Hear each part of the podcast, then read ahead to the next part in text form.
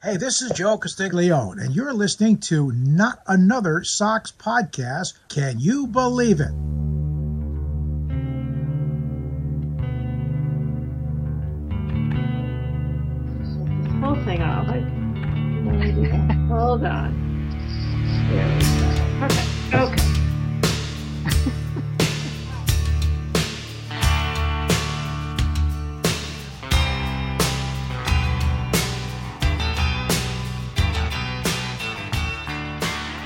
Buenos noches, amigos. Welcome to Not Another Sox podcast. I am your host tonight. My name is Ian Doran. As you know, I am currently one of the lead producers on the show. Um, tonight I have a very special guest on. I have Suzanne Fountain, who works with the Jimmy Fund and is here to talk a bit about the work that the Jimmy Fund is doing in their partnership with the Red Sox. Hi, Suzanne. How are you? Hi. Thanks for having me.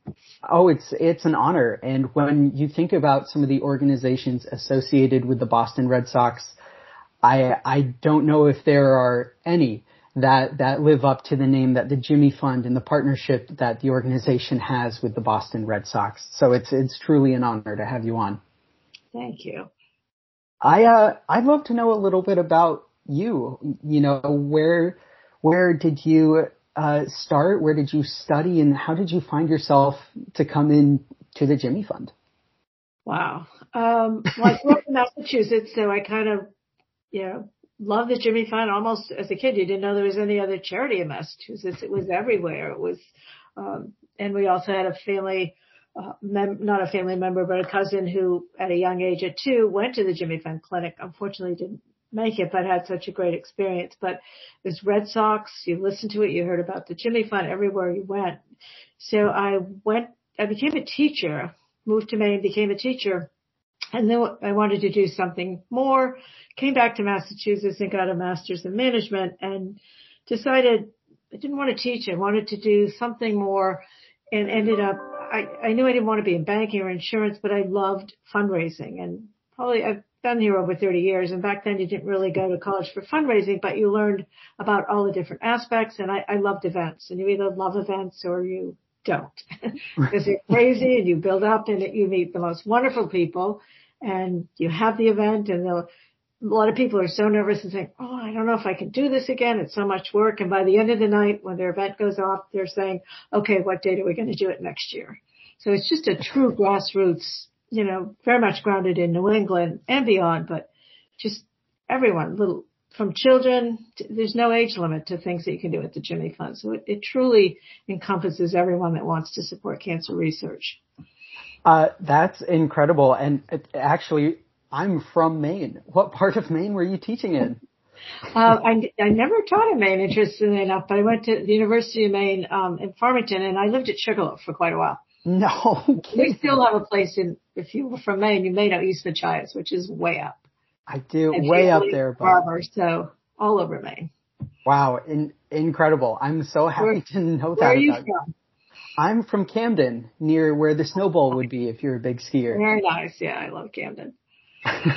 it's it's so incredible to make that connection, and of course, I, would love to ask you more about that. But um, to really focus on on the Jimmy Fund and, and the work that the Jimmy Fund is doing.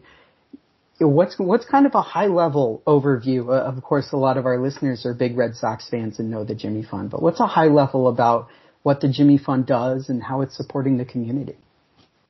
Well, we've been we just celebrated 75 years, and it's a really critical source of funding for Dana Farber.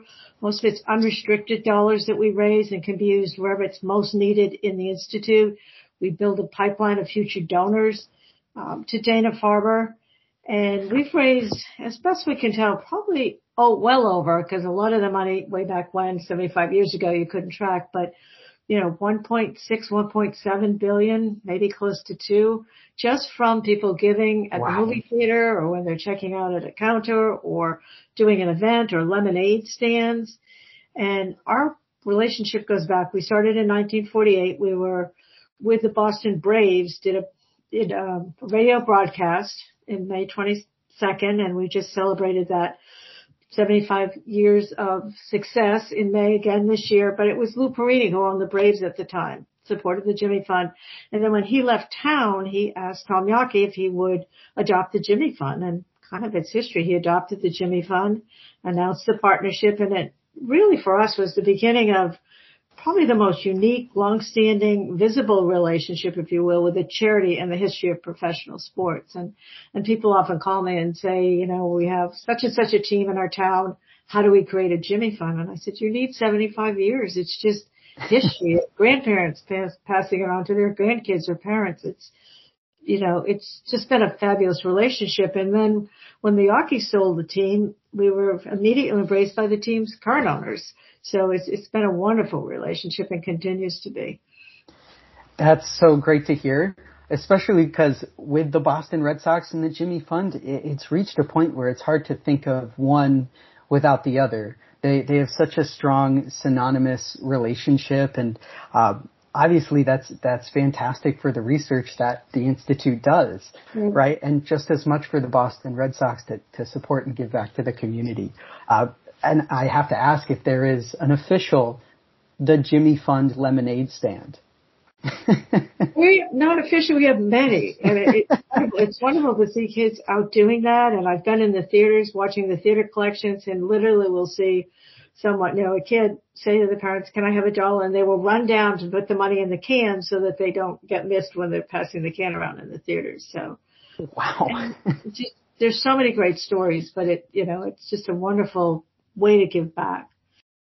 And matter of fact, I was speaking of Maine, riding up on the chairlift with somebody, and I mentioned that I did something with cancer research, and they said, "Oh, the Jimmy Fund," and they were probably ten or eleven. And I said, "How do you know the Jimmy Fund?" They said, "Oh, we listen to Ken Coleman all the time when we listen to the radio broadcast he Maine, and that's how we we know it because Ken talks about the Jimmy Fund." So the visibility we have through our relationship with the Red Sox, through the radio telethon, and much more is just incredible.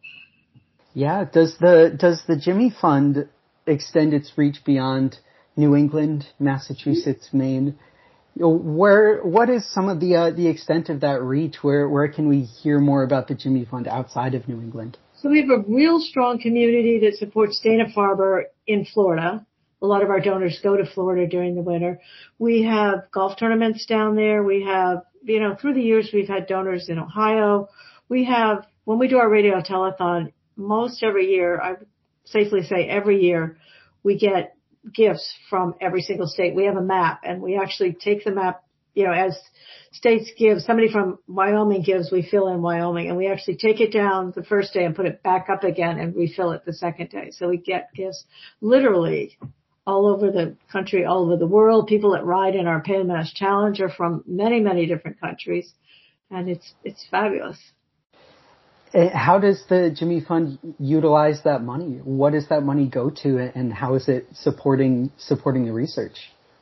So, the, as I started to say in the beginning, it's what we call unrestricted money. So it's not. Many people do events and say, you know, my loved one has had an experience with breast cancer. I want to support one of our breast cancer doctors. And then others just raise money to support Dana Farber because they truly trust in what Dana Farber does and they know their money will be well spent. So it, it depends and it's really up to the discretion of the board and the president of where it's needed most each year. You may get heavily funded from a donor or a grant in, I'm making this up, but in breast cancer one year. So the need may not be there. It may be in pediatrics, but depending on what we're doing in a given year, research wise and even patient care, you know, we're able to use it's flexible spending money and it really is critical. I've heard Dr. Sallan, who is one of our amazing pediatric doctors say, mm. I couldn't do what I do if it weren't for the Jimmy Fund. I can get research started. You know, you have young researchers that maybe haven't written enough grants yet, but I know I have that seed money from the Jimmy Fund to get research and projects started and then they'll get funded by the government oftentimes. Incredible. And, and not only is, is the Jimmy Fund such a great philanthropic organization, but, uh, it, it is one of the, the leading team of experts, right, that, that really work in, in research, uh, cancer research and, and, pediatric cancer research and, and how to fight that. Uh, it, it, the work that they do is incredible. I just can't stress how much of a fan I am of the organization. Who's Dana We're Farber? a real nice balance of 50-50 patient care and research. And so you're literally, we often use the term bench to bedside. So you're getting the latest research at your bedside when you come to Dana Farber. Who's Dana Farber? uh, well, Dr. Farber was the original doctor, founder, pretty much of chemotherapy, and then the Dana is after the Dana Foundation, mm-hmm. which supports us. Excellent. I'm I'm so glad to to be able to share that with the team.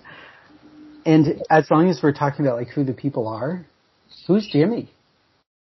Jimmy was Einar Gustafson from New Sweden, Maine. And I actually was, you talk about the people, yeah, exactly, connection, truly started the Jimmy Fund and he had a specific cancer and literally would get a ride down with some of the people that were coming to Maine to be treated. And it was really early in the 50s and well, late 40s actually. And he, we were able to give him the medicine he needed, the chemo he needed and treat his cancer, which was almost unheard of back in the late 40s, early 50s. And then he, you know, we called him Jimmy to protect his anonymity. Mm-hmm. And mm. when we celebrated, I forget, I think it was one of our 50th anniversaries, a woman in our PR department, Karen Cummings said, Oh, I found Jimmy. And we thought, okay, you know, we've, everyone has come forward and said, I'm Jimmy, you know, cause Jimmy and somebody was treated in the Cape or the, you know, Austin.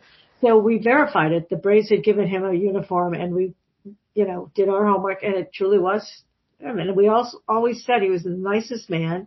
He did a lot for us before he passed away. And he, if we ever typecast or did a movie for Jimmy, we would have had him showing it. That's who you would think Jimmy would be. Just the nicest, most humble person and just so grateful. And now his daughters and his family, his grandchildren are still involved with the Jimmy Fund, which is mm. nice. And aren't we all Jimmy on the inside a little? Bit? We are bit, all right? Jimmy. Absolutely, absolutely. So what is I am Jimmy, and it, it really encompasses everyone. So, I am Jimmy. I love I that. Jimmy.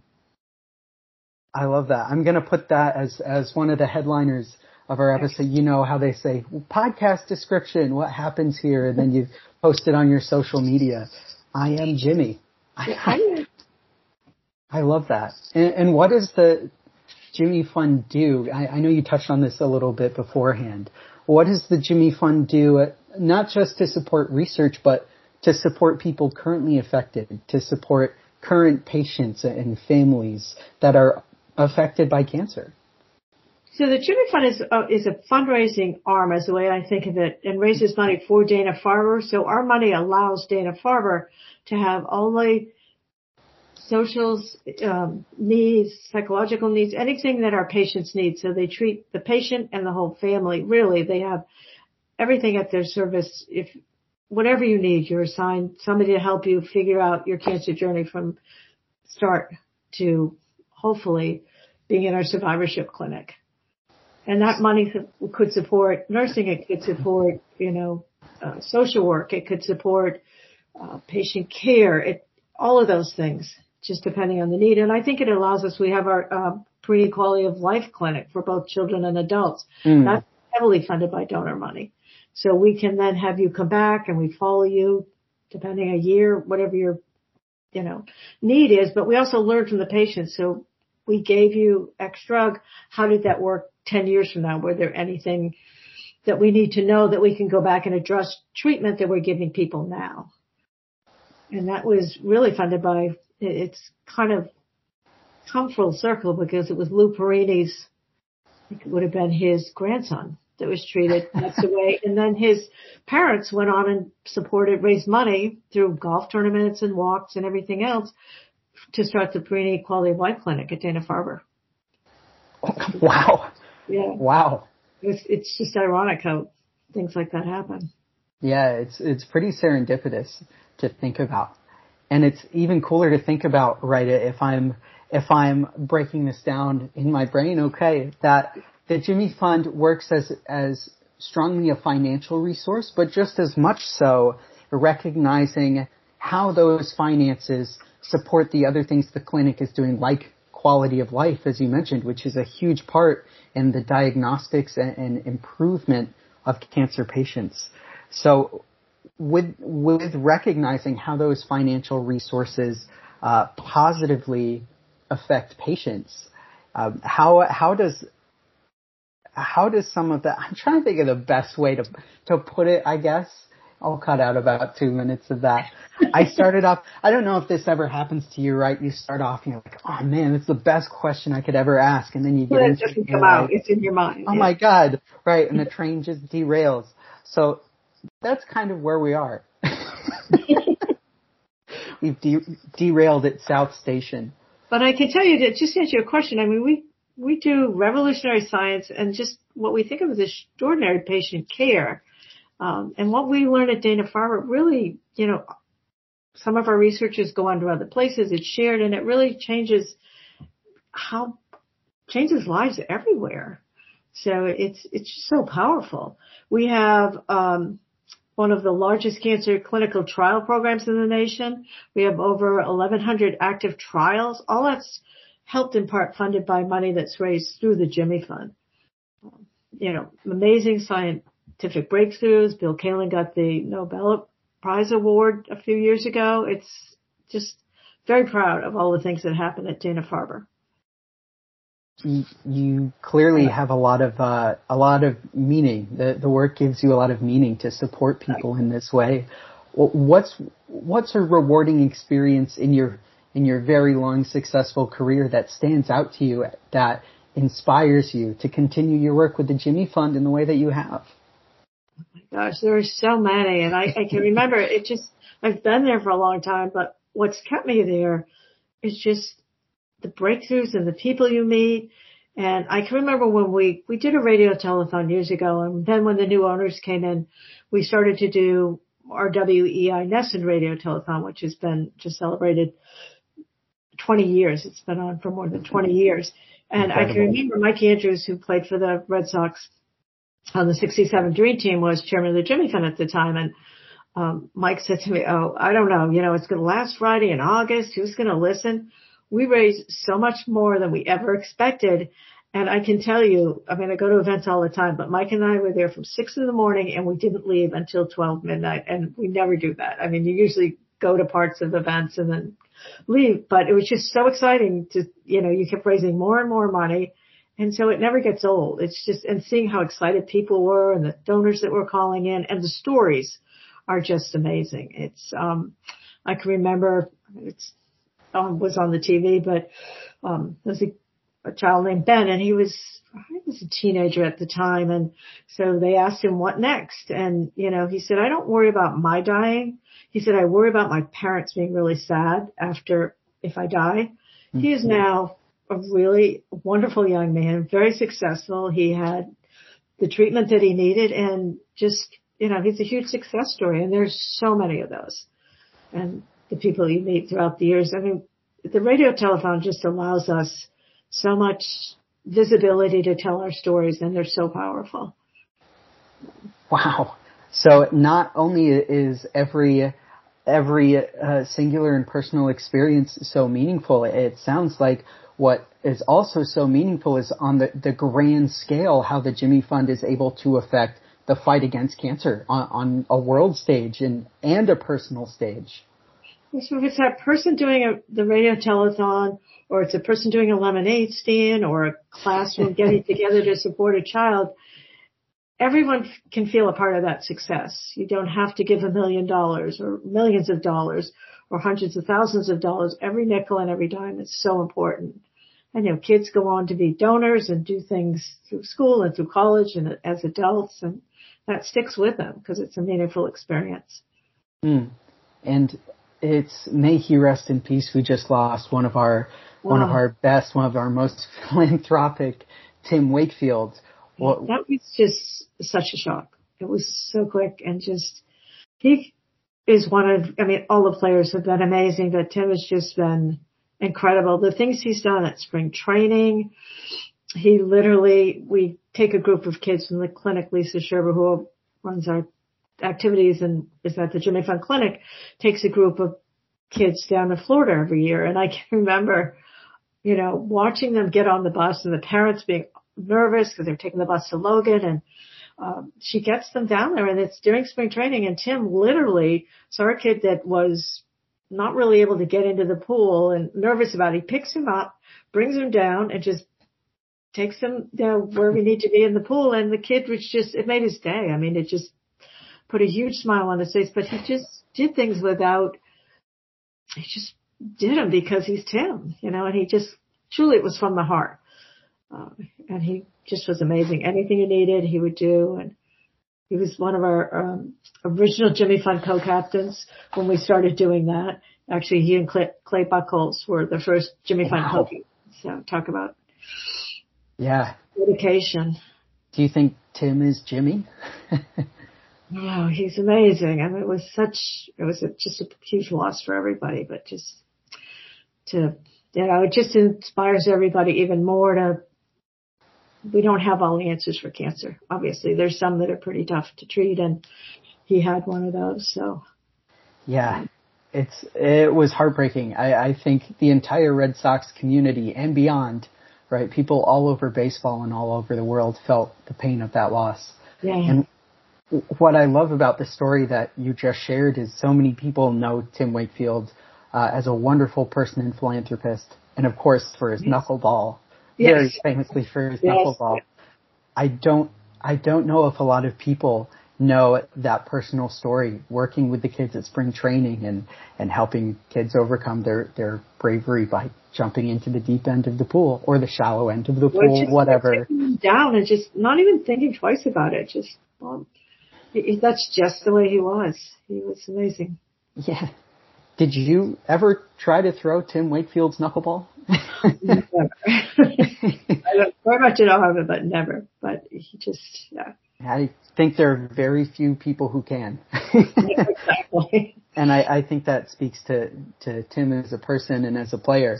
Uh, but it, it also leads me to ask, obviously Tim Wakefield is everyone's favorite Red Sox player.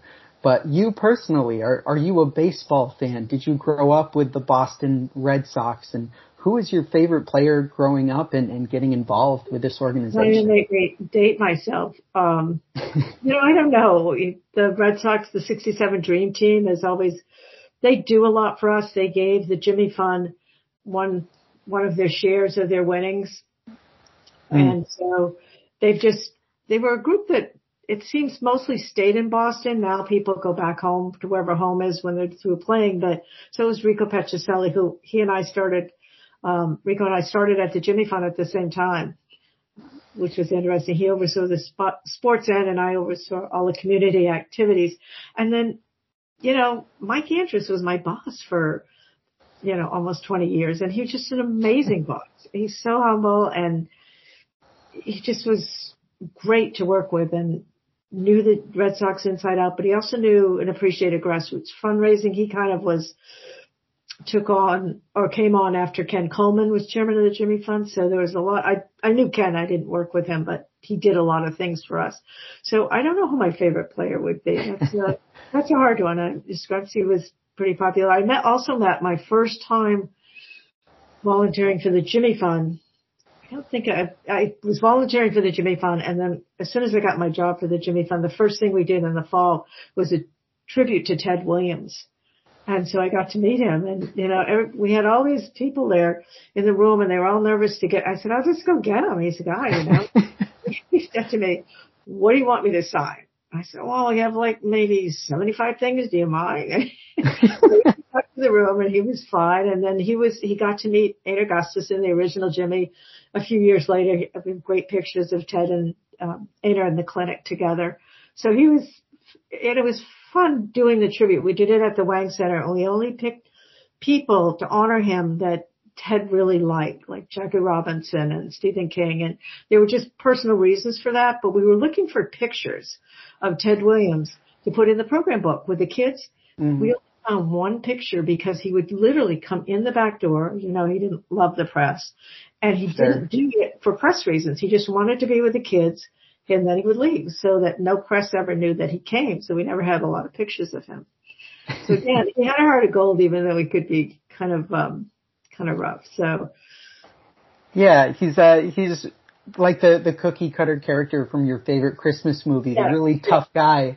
And then when the camera is shut off, he's working with the kids. He's giving back. Yeah. And I can't wait to rub Jack Webster's nose in this. His favorite baseball player of all time uh, is Ted Williams, probably his favorite Red Sox player of all time. Uh, so to let him know that we spoke on Ted Williams and the work that he did with the Jimmy Fund, I cannot wait. I'm going to tell him all about it, Suzanne. It's going to be awesome. I mean, I don't even think I knew the magnitude of meeting him and how amazing it was to me. He was doing something wonderful for the Jimmy Fund. I needed to get him point A to point B, and it's just he was a great guy. So, and he, you know, did a lot, and I think you know, between Ted and and the Red Sox really helped put the Jimmy Fund on the map, so to speak, where we are today. And the Red Sox still continue to do that. Hmm. And what what are some of the other ways that the players contribute to the Jimmy Fund and the quality of life, especially for pediatric patients? What are some of the ways that the players are involved? We do. They'll come and do visits in the clinic. Uh, when they do the what is it called, the train before they go to spring training. They kind of go around to groups. They'll come into the institute. We have the wives oftentimes will do our events. They've done the Scooper Bowl for us and other events. They'll come on radio telethon, answer the phones. They'll always do interviews on the radio telethon. Some of them of golf. They'll go to golf tournaments. And a lot of the players that are retired now will, will still do things. Jim Lonborg's amazing. He's always doing things for us. Um, as I said, Rico, and a lot of, especially the 67 Dream Team. And then others will just mm. do it through contacts that they have through our volunteers, not even through us. They may know somebody from their community or somebody knows one of the players and they'll graciously participate in whatever event it happens to be. Most, a lot of golf tournaments, but other events too. We've had them walk. Our, Mo Vaughn and Jason Leader, I think that story was a oh, great. I love Mo Vaughn. Yeah, and he, that's just Jason Leader, and he said to Jason, so what do you want? He said, I want you to do a home run tonight. And he hit the home run. And then they continued to walk. Mo Vaughn and um, Jason's mother had a team in our walk for many, many years. And they would, the families would walk together, which is really cool. That's incredible. And and not a baseball walk, not like four balls. No, it's a Boston Marathon Junior walk. Yep. Right. no, they walked, which is 20, 26.2 miles. I don't, they didn't walk the whole thing, but we have different, you know, amounts mileage that you can do, it, but they always, that was their time to get together every year. Remember, Jason. So are any of the Boston Red Sox just incredible golfers too that maybe we don't know about because we see them in the outfield? I don't know what I just said, but you can edit it was Jason Leandre. I, um, Jason Leader, not Jason. We had a Jordan Leandre, but it was Jason Leader that did that. So, um, Jason Leader. Awesome. Is he a good golfer? He was a kid. He was a kid that passed away, but Mo Vaughn got friendly with him. They did the walk sure. together. And then we had Jordan Leandre, who had, was literally in a cast and in a wheelchair at Radio Telethon. And so he went out and on the field. He was, we were doing a ceremony on one of the nights of Radio Telethon and all of a sudden the entire bench went and lifted him up. And so then he was back, he went through many operations and then he was back on several times and the last time he was on, he was without his cast and he literally, Mike said to him, Mike Andrews said to him, run the bases and you're not supposed to really run the bases and all of that. People calling me, who told him to do that? But they got crazy because here was a child that literally could not walk and had several surgeries and then was able to run the bases. And if you literally, which I didn't realize what what's going on is if you're a couple of minutes late on a game, the other team can make you forfeit, I guess. So you have to be on a schedule. So, but it was just amazing and people got to kind of know him over the years and now he's through college. He played baseball in college and I just saw him. He came to some of our events for the 75th anniversary and he's doing amazingly well. What a touching story to hear that his in his recovery, he was able to run the bases, which is oh, a dream of every Red Sox fan everywhere, isn't it? Oh well, exactly. Yeah. so kind of unofficially he did it, but it was it was very powerful. So that was probably one of my standout moments. I'm I'm floored by by some of the experiences that you've had and some of the ways that Jimmy Fund has been able to give back. For a lot of the people we have tuning in and listening, um, what are some ways that people can volunteer or other ways people can look into the Jimmy Fund and support the Jimmy Fund, not just financially, but maybe with their time? So we have many opportunities to volunteer. One of our big ones is our Boston Marathon Jimmy Fund Walk, which happens in October. all along the course we need volunteers. We often need volunteer, we need volunteers oftentimes at Scooper Bowl, which will be back on at Government Center this year in June. So mm. scooping ice cream, just helping with all aspects of that. Mm-hmm. If you want to um, participate in something, our Pan-Mass Challenge, which is our largest fundraising event by far, is doing a winter cycle. Their event happens that first weekend in August where they ride from Massachusetts, Sturbridge to the Cape, Provincetown. They are doing their winter cycle on March 9th. So you can go on the PMC website and I, I think there's still openings to, you, you just do certain, like an hour uh, of pedaling and raise money. And then we have our Strikeout Cancer with a Jimmy Fund event. Mm. So many things where you pledge a donation. We have our marathon challenge April 15th. We still probably need a few volunteers for that when our runners come in, making sure that you know, they get from the finish line to the recovery zone.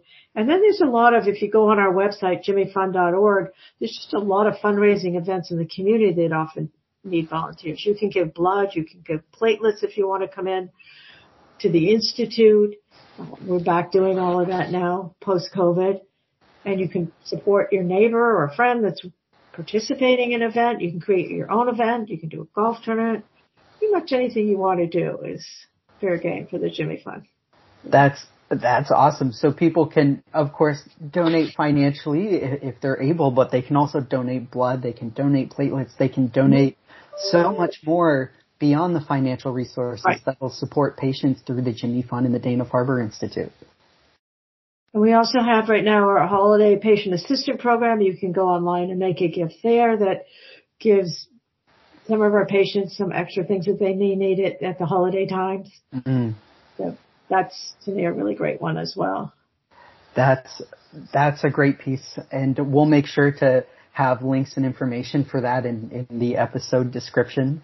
Uh, obviously, the big fun question is as we kind of come to a close here is how can people donate financially to the Jimmy Fund? What are the best ways to find channels to, to give back financially to the organization?